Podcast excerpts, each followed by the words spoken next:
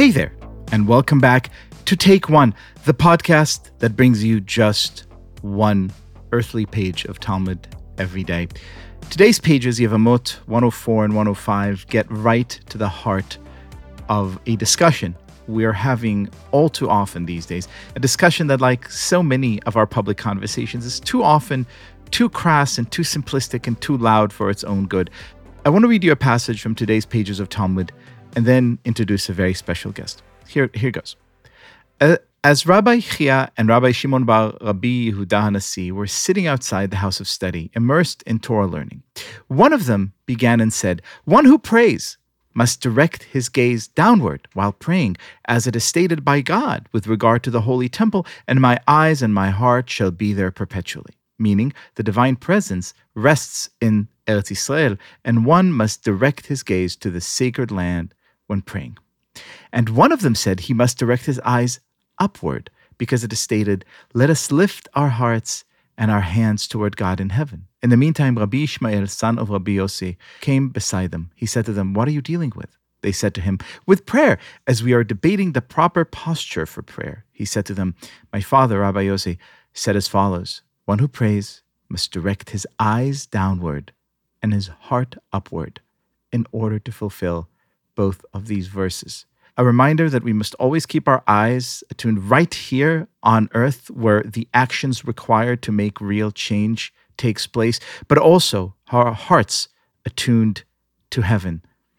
A few weeks back, our beloved friend and teacher, Rabbi David Bashevkin, wrote about precisely this matter, specifically in regard to the phrase thoughts and prayers, which is being denigrated by some as some kind of cheap replacement for actual concrete action.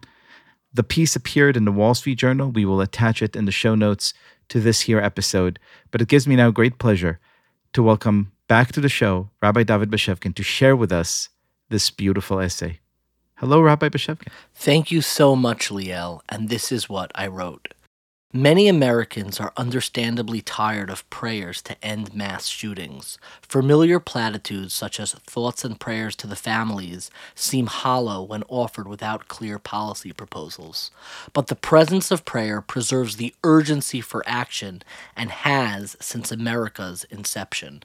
In 1865, amid the Civil War, Abraham Lincoln was inaugurated to his second term as president. He delivered one of the shortest but most memorable inaugural addresses in our nation's history.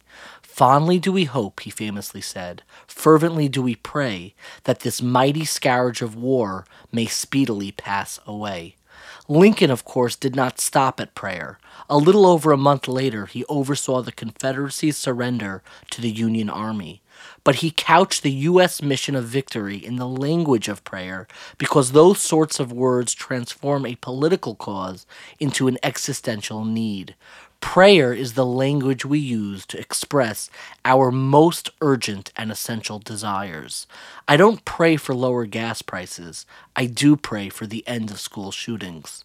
While it's understandable to be frustrated with those who offer such prayers, attacking them for it alienates many of all political persuasions who find comfort and urgency in prayerful words, turning the important debate over the proper course of action in school shootings into an inquisition on prayer only makes it more difficult to conduct that discourse.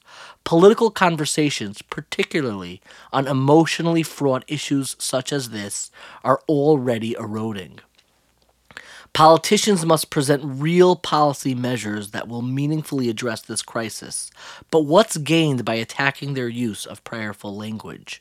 We don't need a moratorium on prayer to stop school shootings. At the same time, prayerful people must be careful that they don't let this sort of pessimism rob their words of earnestness. I once heard a story about a group of Jews who gathered together in Jerusalem to pray for rain during a drought. As they prayed, one child innocently looked up at everyone and asked, How come no one brought their umbrellas? Our prayers to end school shootings need to be serious efforts, accompanied by actions appropriate to the hope that our petitions will be answered.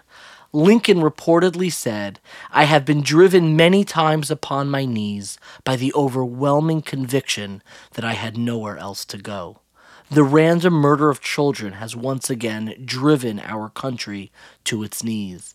And perhaps it is this frustration that we again find ourselves here, with seemingly nowhere else to go, that has created a cynicism and aversion to the vulnerability that prayer represents.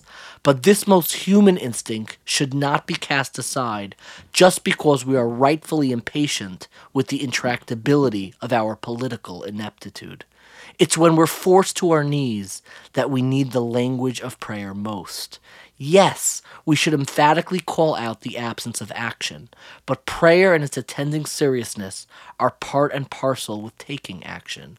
So, fondly do I continue to hope, and fervently do I continue to pray, that this mighty scourge of gun violence may speedily pass away. Rabbi Bashevkin, as always, we are blessed by your presence. Thank you so much for being our guest.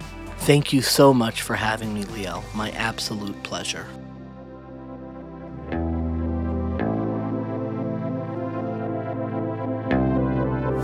This has been Take One. If you enjoy the show, and I hope you do, please go and rate and review us on iTunes or whatever platform you use to listen to podcasts. Each week, we will be releasing new episodes Monday through Friday, covering the entire weekly portion of Daf Yomi. Take One is a Tablet Studios production. The show is hosted by me, Liel Leibovitz, and is produced and edited by Daron Ruskay and Quinn Waller. Our team also includes Stephanie Butnick, Josh Cross, Mark Oppenheimer, Sarah Fredman Ader, Robert Scaramuccia, and Tanya Singer.